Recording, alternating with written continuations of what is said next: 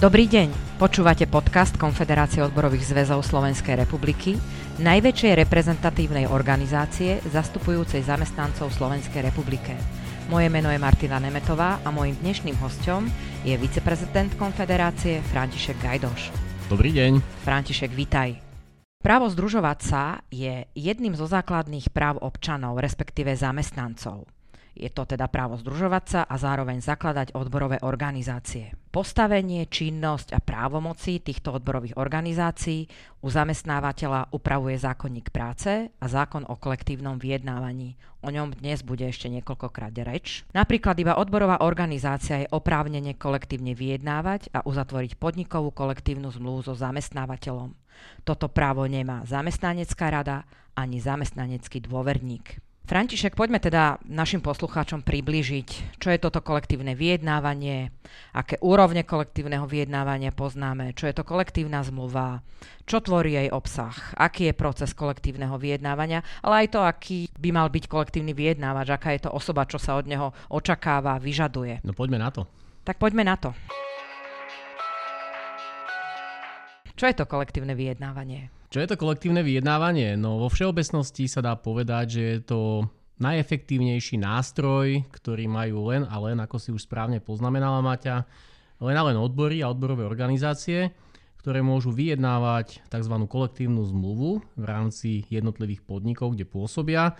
A teda, ako som už povedal, je to najefektívnejší nástroj na zlepšovanie, pretože práve cez tú kolektívnu zmluvu môžu odbory najefektívnejšie zlepšovať či už pracovné, alebo mzdové, alebo akékoľvek iné podmienky zamestnancov u zamestnávateľa alebo v podniku. Dobre, už som aj ja spomínala, čiže je to aj zmena podmienok, ktoré upravuje zákonník práce alebo iný pracovnoprávny predpis, na základe ktorého sú zamestnanci zamestnaní. A vlastne toto výsledkom tohto kolektívneho vyjednávania je kolektívna zmluva. Čo je to kolektívna zmluva? Kolektívna zmluva je nejaká dohoda dvoch zmluvných strán, keďže je to zmluva.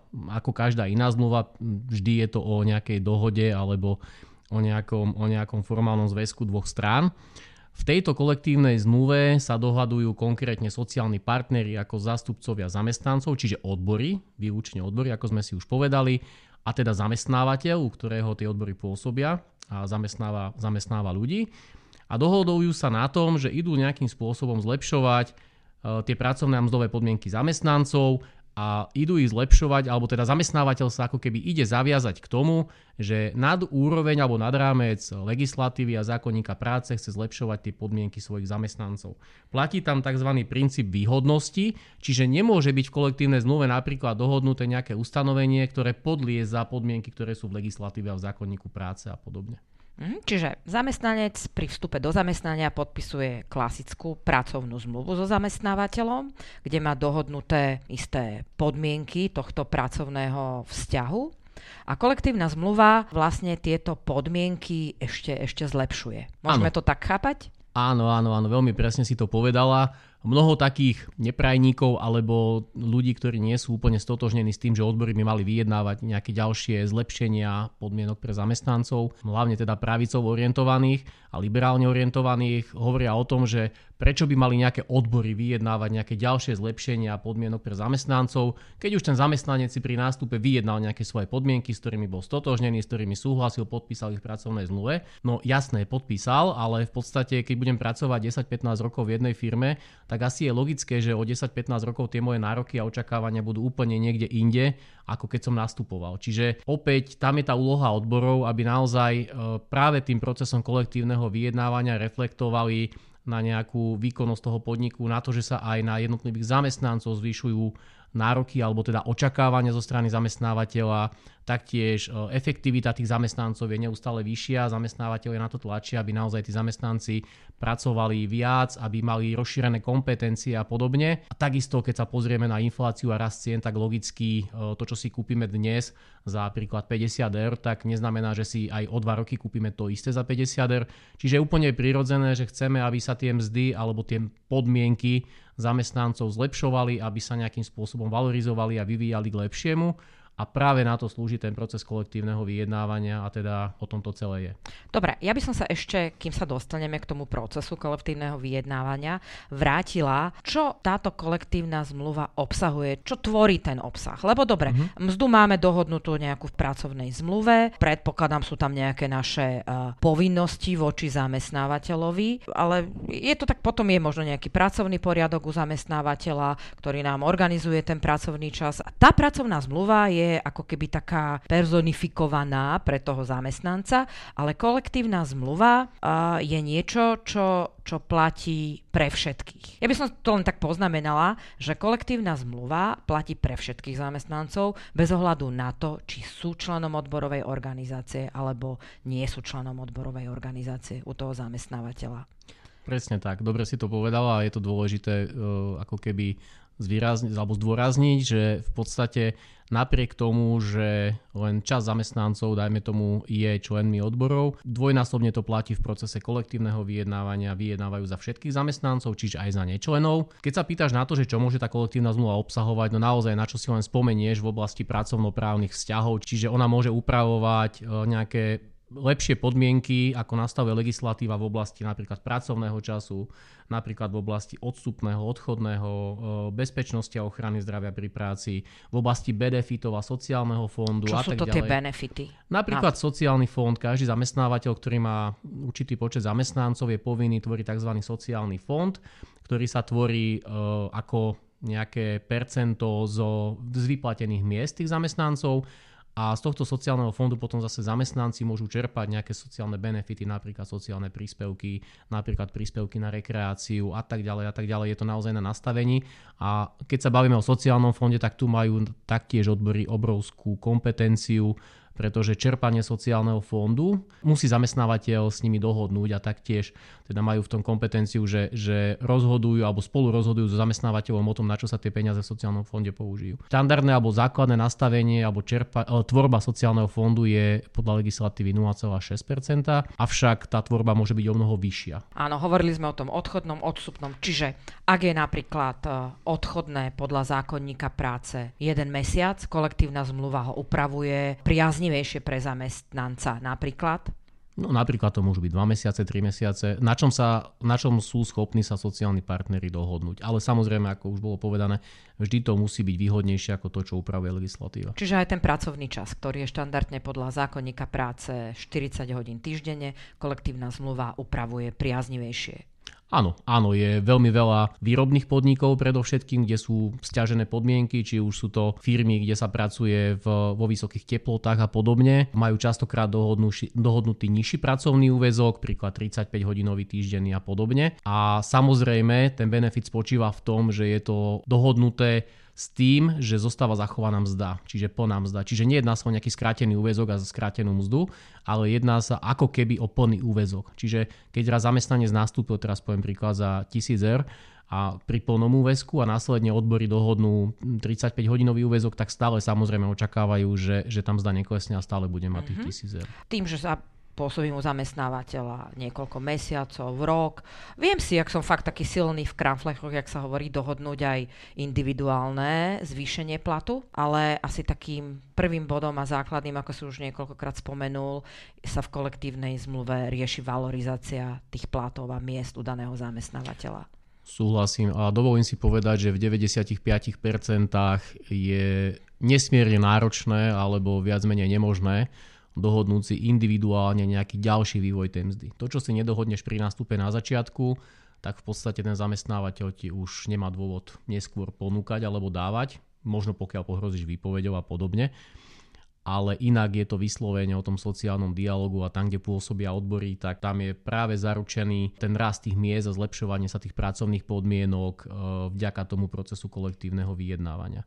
A to je teda úloha odborov, ktorí ako keby tí zamestnanci v tomto smere dávajú tú kompetenciu, že vyjednajte to za mňa a robte všetko preto, aby tá moja mzda rástla a hlavne, aby reálna mzda neklesala. Čiže aby to, čo si môžem za tie peniaze kúpiť, aby nebolo toho menej, ale bolo toho minimálne rovnako alebo viac. Dobre, presne čo si teraz povedal, je veľmi dôležité, aby sa tá kolektívna zmluva vyvíjala, hlavne reagovala na realitu, na to, čo sa deje v aktuálnom čase. Kolektívna zmluva býva časovo obmedzená. má istú časovú platnosť a účinnosť. Väčšinou to býva na 1 rok. Čo ak sa kolektívna zmluva dohodne na 1 rok, ešte medzi tým, alebo zároveň potom nie sú žiadne nejaké ani ponuky zo strany zamestnávateľa, že by sme teda chceli tie benefity predložiť, alebo čo. Aká je vlastne kolektívna zmluva, aká je jej platnosť. Čiže teraz sa dostávame k tomu procesu kolektívneho vyjednávania, čiže máme zmluvu dohodnutú, predpokladám, na 1 rok. Väčšinou to tak býva, alebo možno na viacero ako u ktorého zamestnávateľa. Keď nám teda končí platnosť kolektívnej zmluvy, nastáva istý proces kolektívneho vyjednávania. A ako to prebieha? Áno, je to tak, že v podstate štandardne a je úplne bežné, že sa tá kolektívna zmluva dohaduje na platnosť 1 kalendárneho roka. Dnes už vôbec nie je výnimkou, že sa dohadujú kolektívne zmluvy na dlhšie obdobie, niekedy 2, niekedy 3, dokonca aj 4 roky. Ťažko povedať, či je to dobré alebo nie, pretože naozaj, keď vyjednávame tú kolektívnu zmluvu a dohodneme sa na 4 roky, no nevieme vtedy vyhodnotiť, či to, čo dohodneme, napríklad zvýšenie, ktoré sa bude diať o 3 roky, bude odzrkadľovať napríklad výšku inflácie a podobne. Teraz poviem príklad. Máme rok 2022, dobre vieme, aká je situácia, čo sa týka rastu cien a čo sa týka inflácie a aké sú predpoklady na budúci rok 2023. A ak by sme napríklad v 20. roku dohadovali kolektívnu zmluvu na 4 roky a v tom čase by sme vychádzali z toho, že inflácia bola bežne 2-3%, no tak dnes by sme sa asi veľmi popálili, pretože tá inflácia dnes je na úrovni možno že 14-15% a niečo podobné a možno ešte vyššie nás čaká budúci rok. Čiže naozaj vždy je to veľmi individuálne a pri tom, keď ideme do takéhoto dlhodobého horizontu, čo sa týka platnosti kolektívnej zmluvy, tak musíme počítať s rizikami, že je to tak trošku risk, pretože naozaj nevieme, či to vypáli v prospech zamestnancov alebo v prospech zamestnávateľa. Keď nám končí tá alebo či končí alebo vznikne odborová organizácia a chcú, aj za teda ona vznikne hlavne za účelom podpisu tej kolektívnej zmluvy, ktorá zlepšuje pracovné podmienky zamestnancov, je postup, kedy niekto túto kolektívnu zmluvu predloží. Kto to býva? Nie je definovaný nikde, kto to býva, ale v podstate máme 2 zmluvných partnerov alebo sociálnych partnerov a to sú zamestnávateľia a zástupcovia zamestnancov. Samozrejme my odborári ako zástupcovia zamestnancov sa vždy snažíme, aby sme boli tí prví, aby sme my boli tí, kto podá ten návrh kolektívnej zmluvy, pretože potom sa o tom našom návrhu musí vyjednávať. A vždy je lepšie, keď si my ten svoj návrh podáme a vyjednávame práve o ňom, ako keby sme mali čakať na návrh zamestnávateľa, ktorý napríklad bude hovoriť o tom, že navýšenie mzdy zamestnávateľ navrhuje nulové alebo žiadne. A potom z tohto návrhu musíme ako keby počas vyjednávania argumentovať a ťahať toho zamestnávateľa smerom k tomu, čo chceme dosiahnuť. Vždy je ľahšie podať ten náš návrh s tým, že tam budú naše očakávania a naše nejaké reálne požiadavky, ktoré teda chceme dojednať. A naozaj už potom len argumentami toho zamestnávateľa ako keby presvedčiť o tom, že tie naše požiadavky sú naozaj nastavené reálne, že sú také, aké naozaj očakávame a že to je to, čo pre tých zamestnancov chceme dosiahnuť a že to nestrieľame naozaj od pása, ale tieto požiadavky máme aj podložené argumentami. A tam je naozaj dôležitá potom nejaká kompetentnosť a nejaké nastavenie toho predsedu, ktorý musí vedieť dostatočne argumentovať, musí byť dostatočne sebavedomý a za tým rokovacím stolom musí byť rovnocenným partnerom aj tej druhej strane. Stáva sa, a je to dnes bežné, že u jedného zamestnávateľa pôsobí aj viacero odborových organizácií.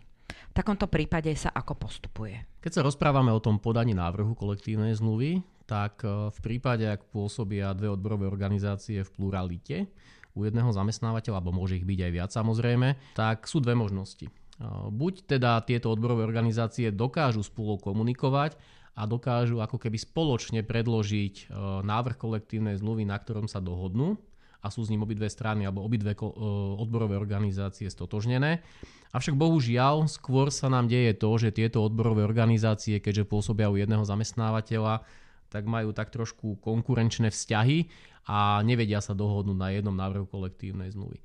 Pokiaľ to je takto, že jedna zo strán predloží návrh kolektívnej zmluvy a druhá teda odborová organizácia s tým nesúhlasí, nastupuje tzv. Inštitút rozhodcu, ktorého určuje Ministerstvo práce, sociálnych vecí a rodiny.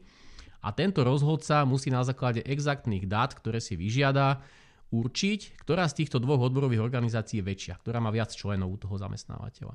Na základe tohto rozhodnutia potom tá, ktorá je väčšia, tak je oprávnená ako keby dojednať a uzatvoriť tú kolektívnu zmluvu. Uh-huh. A tá menšia samozrejme logicky ide s kolabom.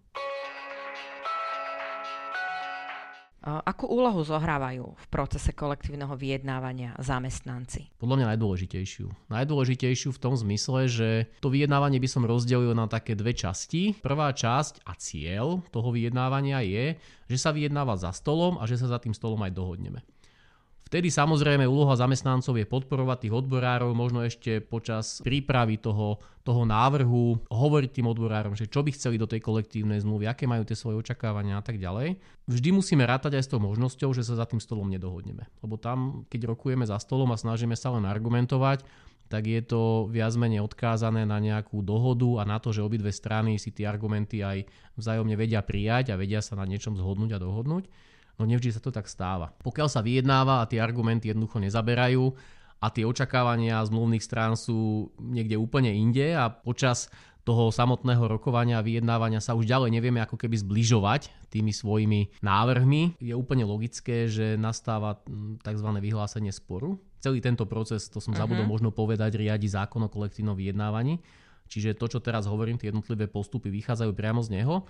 A pokiaľ máme vyhlásený spor, tak tam už je nesmierne dôležité aj pre samotných odborárov, ale aj preto, aby zamestnávateľ mal rešpekt voči tomu, čo sa ide ďalej diať, aby tí zamestnanci za tými odborármi stáli, aby im prejavovali akýmkoľvek spôsobom svoju podporu a jednoducho to, že za nimi stoja. Aby ten zamestnávateľ naozaj mal pocit, že on nevyjednáva len s tým predsedom jedným alebo možno ešte s ďalšími dvomi členmi tímu odborov, ale že vyjednáva s každým jedným zamestnancom v tom podniku a že keď hovorí nie, tak hovorí nie práve všetkým týmto zamestnancom. Áno, častokrát to počujeme aj z médií, že sa strany na znení kolektívnej zmluvy nedohodli, alebo že sa neplnia alebo nedostatočne plnia záväzky vyplývajúce z kolektívnej zmluvy. Už si tu spomenul, že teda dostávame sa do sporu, tie dve strany, a tieto spory je možné ako riešiť. Čo nasleduje? Je vyhlásený spor. Čo potom? Pokiaľ jedna z tých dvoch strán po nejakých kolách rokovania vyhlási spor, a teda robí sa to v zásade vtedy, keď už naozaj tam nie je predpoklad nejakého ďalšieho vývoja, že tie diskusie za stolom by ešte mohli viesť k dohode, tak zväčša sú to teda odborári, logicky. Malokedy zamestnávateľ vyhlási spor, ale teda pokiaľ je ten spor vyhlásený, tak nastupuje tzv. Inštitút sprostredkovateľa, ktorého opäť raz, je to nejaký mediátor, ktorého opäť raz menuje alebo teda deleguje Ministerstvo práce, sociálnych vecí a rodiny. A jeho úlohou je, doslova, keďže som už povedal, že je to akýsi mediátor, skúsiť nájsť nejaký kompromis a navrhnúť kompromisnú dohodu, ktorá by mohla byť akceptovateľná pre obe strany. On by sa mal, je na ňom akýsi zvolí postup, ale on by sa mal teda stretnúť aj s tým zamestnávateľom, aj s tými odborármi, mal by si vypočuť ich argumenty, mal by si vypočuť ich teda očakávania a možnosti a všetky tie veci, ktoré už asi počas toho vyjednávania zazneli. A on ako taký nestranný, ktorý sa na to pozrie trošku z nadhľadu, by mal dať taký návrh, ktorý by mohol byť kompromisný. Je to doslova mediátor, ktorý by sa mal snažiť tento spor vyriešiť. Ako úprimne častokrát alebo zväčša sa to neudeje. Pretože naozaj tie diskusie, keď ste už mali 5, 6, 7, 8 kôl kolektívneho vyjednávania a všetky argumenty ste si už 3-krát povedali a napriek tomu ste ostali s tými podmienkami, ktoré presadzujete ďaleko od seba, tak asi nestačí len, aby došiel niekto tretí a povedal vám, že takto je to správne. Väčšinou už nie je ochota potom hľadať ten kompromis alebo sa niekde ďalej ešte posúvať. Väčšinou tie zmluvné strany potom ostávajú na tých svojich pozíciách a očakávaniach a tým pádom tieto procesy pred sprostredkovateľom bývajú často neúspešné. To znamená, že on to nakoniec musí uzatvoriť, pokiaľ jedna zo strán povie, že nesúhlasí s tým jeho kompromisným návrhom, tak on uzatvára tento proces ako neúspešný. Dobre, takže máme stranu zamestnancov, stranu zamestnávateľov, máme tu mediátora, ktorý sa snažil pozrieť sa na tie požiadavky a akceptáciu obidvoch strán takým nestranným pohľadom. Vo finále nedal žiadne rozhodnutie, alebo možno dala, jedna alebo druhá strana neakceptovala a spýtam sa tak, že čo nastáva, alebo dobre, zamestnanci, odborári majú svoju predstavu, chcú dosiahnuť svoj cieľ. Zamestnávateľ nie je naklonený túto predstavu akceptovať. Akú možnosť majú zamestnanci potom? Keď sme už prešli touto mediáciou alebo týmto procesom pred sprostredkovateľom, tak tam logicky, pokiaľ teda sa opäť nie sme ochotní alebo schopní dohodnúť, tak je zase úloha odborov pokračovať ďalej. Sú samozrejme ďalšie kroky a ďalším krokom v tomto smere je hlasovanie o štrajku. Tu už naozaj nastupuje to, že odbory, pokiaľ chcú ďalej tlačiť na toho zamestnávateľa a chcú presadzovať tie z ich pohľadu oprávnené požiadavky, tak oslovujú zamestnancov s tým, že za vyjednávacím stolom sme sa nedohodli, bol tu nejaký mediátor, takisto sme sa nedohodli a teraz jediná možnosť je tá, že my všetci spoločne ako zamestnanci sa postavíme za to svoje a ideme si to naozaj pýtať spoločne. Pokiaľ chceme pozerať ďalej až smerom k nejakému ostrému štrajku, čo znamená zastavenie výroby v rámci toho zamestnávateľa alebo v rámci podniku, tak hovoríme o tom, že najskôr musí prebehnúť akési hlasovanie. V tomto hlasovaní sa musí zúčastniť nadpolovičná väčšina všetkých zamestnancov, ktorí... Čiže nielen členov odborov, všetci zamestnanci. Všetci zamestnanci, ktorí sú kmeňoví zamestnanci, kde pôsobia aj agentúrni, tak tí sa do toho nezapočítavajú. Čiže všetci kmeňoví zamestnanci, minimálne viac, respektíve viac ako polovica sa ich musí zúčastniť, aby bolo hlasovanie platné. A z tých zúčastnených musí byť samozrejme väčšina za štrajk. Vtedy, pokiaľ sa toto udeje a to hlasovanie je úspešné a zúčastní sa ho nadpolovičná väčšina a väčšina je za štrajk, tak vtedy majú odbory právo sa ako keby zaoberať tým, že ideme vyhlásiť ostrý štrajk. Pozor, však ja dávam jednu vec do pozornosti, pretože u nás sa často hovorí o štrajkoch. Áno, odborári štrajkovali v uliciach. Áno, áno. To je titulok a veta, ktorá zaznieva veľmi často. Áno, a toto je veľmi dôležité vysvetliť a zdôrazniť. To, že odborári idú do ulic, to, že sa robí nejaká forma protestu, to, že niekde sa cinka kľúčami, trúbi na autách, pochoduje po uliciach, to nie je štrajk. To nie je štrajk, to je forma protestu, ktorá môže byť akákoľvek, na akú si zmyslíte, akákoľvek, akú organizátori zvolia a vymyslia. Tam sa kreativite naozaj medze nekladú, ale keď hovoríme o štrajku, štrajk je vyslovene zastavenie výroby. Zastavenie výroby za cieľom dotlačiť alebo donútiť toho zamestnávateľa a vyhovieť našim požiadavkám. A ešte možno špecificky to treba povedať, že keď hovoríme o štrajku, áno, právo na štrajk máme u nás na Slovensku už priamo zakotvené v ústave, ale aj to právo nie je len tak, že ja sa rozhodnem, že idem štrajkovať a nenastúpim do práce. Nie je to vôbec tak. Sú dve možnosti. Je to priamo štrajk z ústavy, kde aj tá ústava hovorí, že nejak ďalej sú niekde v legislatíve upravené podmienky toho štrajku, čo teda u nás nie je. A potom je to právo v rámci kolektívneho vyjednávania. To je práve to, o čom teraz hovoríme. Čiže musia byť naplnené všetky tie podmienky, ktoré som povedal. Čiže musí to byť naozaj oficiálny proces kolektívneho vyjednávania, kde je podaný oficiálne návrh, kde sa vyjednávalo, kde prebehlo jednanie pred sprostredkovateľom a bolo neúspešné, kde prebehlo hlasovanie o štrajku a bolo úspešné, to čo som už povedal, až následne sa môže ísť štrajkovať a to znamená, že zamestnanci môžu zastaviť výrobu. A ten štrajk opäť môžu vyhlásiť len teda odborári. Štrajk. Vtedy teda zamestnanci nenastúpia do práce, plynú im z tohto, že sú v štrajku. Stretávame sa s pojmom štrajková pohotovosť. Poďme najprv k tomu, teda sú v štrajku, nenastúpia do práce. Čo vtedy pre tých zamestnancov znamená to, že sú v tom štrajku? Poberajú mzdu? Majú zaplatené sociálne zdravotné odvody? Čo sa vtedy deje s takým ich pracovným pomerom?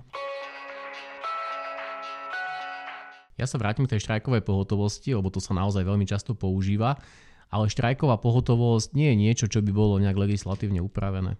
To je skôr niečo, čo používame, že sme pripravení ísť do štrajku, akože hrozíme štrajkom, hej? Ale nie je to žiadny oficiálny proces v rámci toho kolektívneho vyjednávania, ktorý by mal nejaké svoje charakteristiky alebo nejaké svoje pravidlá. Keď hovoríme o tom, že už sme v reálnom štrajku, znamená, že my ako zamestnanci sme zastavili výrobu, odmietame pracovať. Alebo proste nemusíme, netýka sa to len výroby, lebo môže sa štrajkovať aj... No tak jasné, jednoducho nenastúpili sme do práce. Áno, nepracujeme. Nepracujeme, presne tak.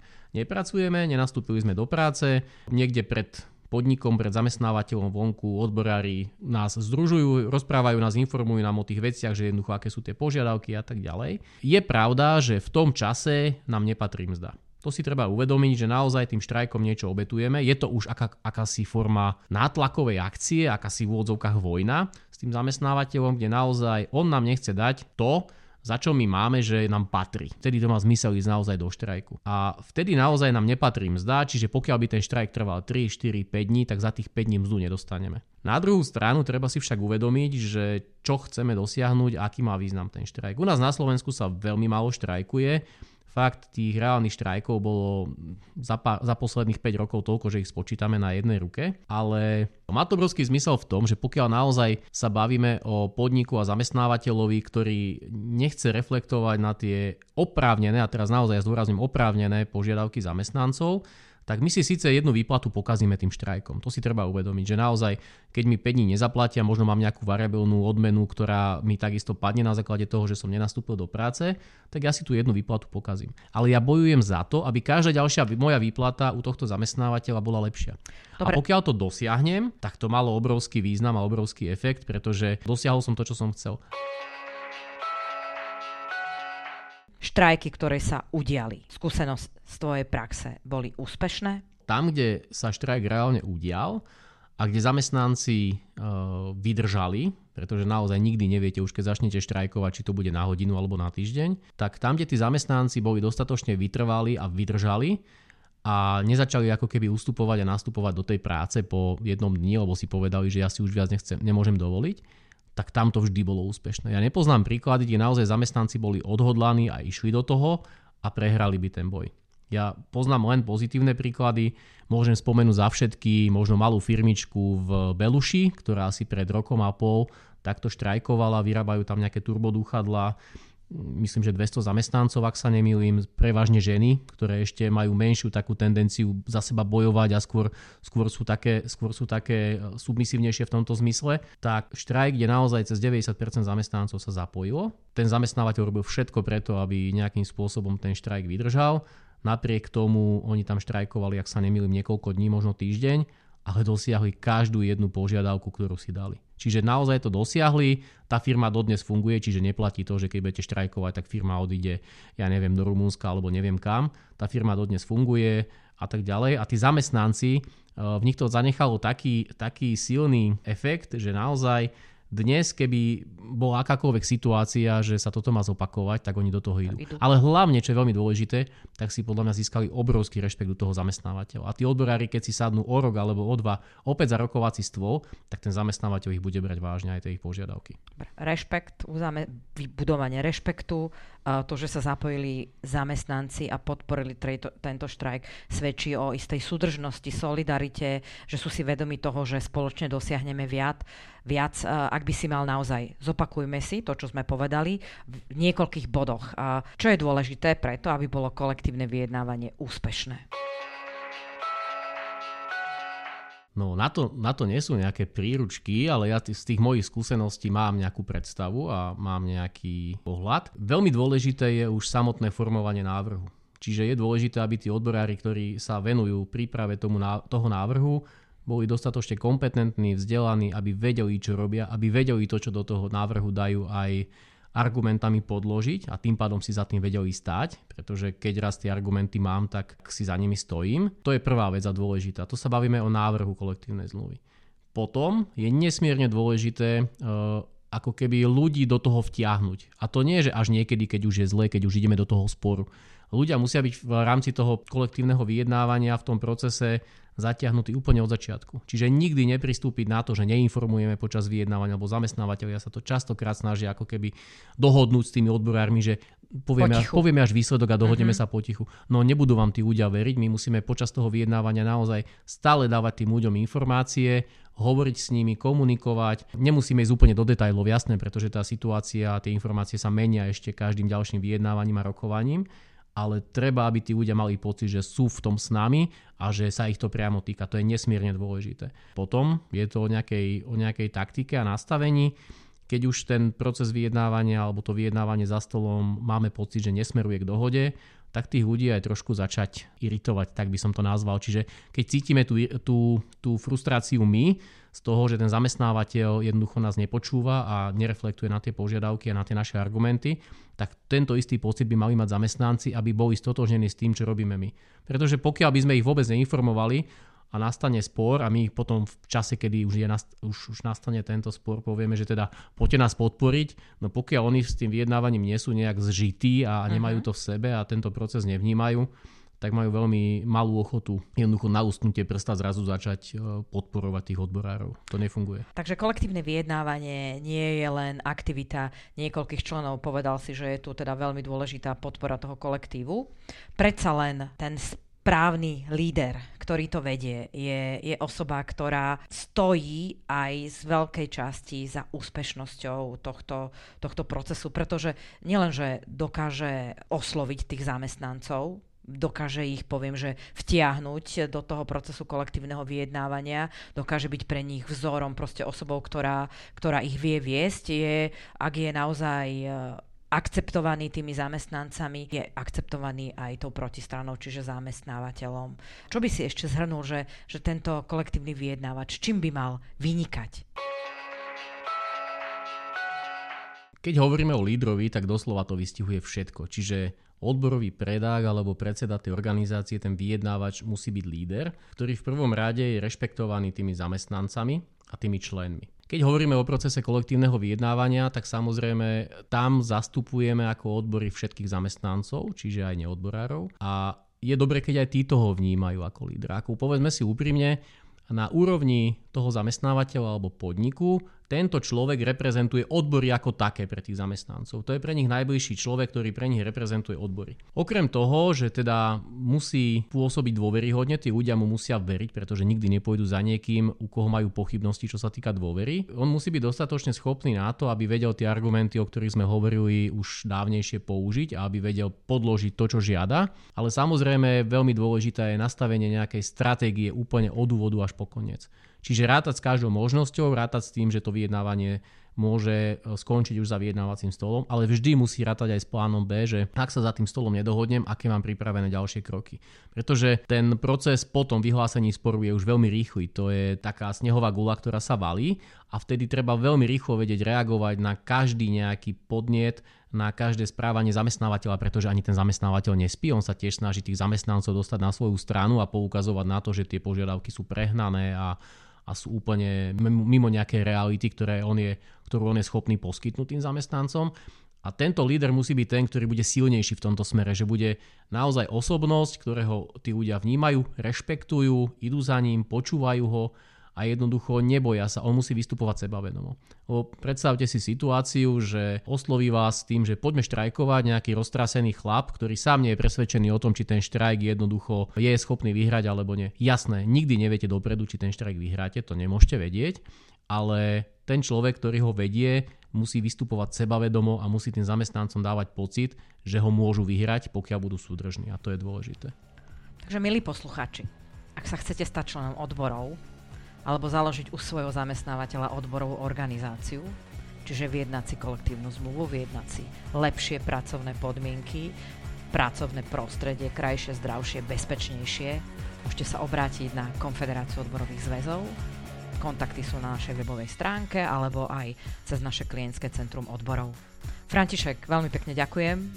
Verím tomu, že sa ešte počujeme ďalšíkrát. Teším sa aj ja, ďakujem. Pekný deň.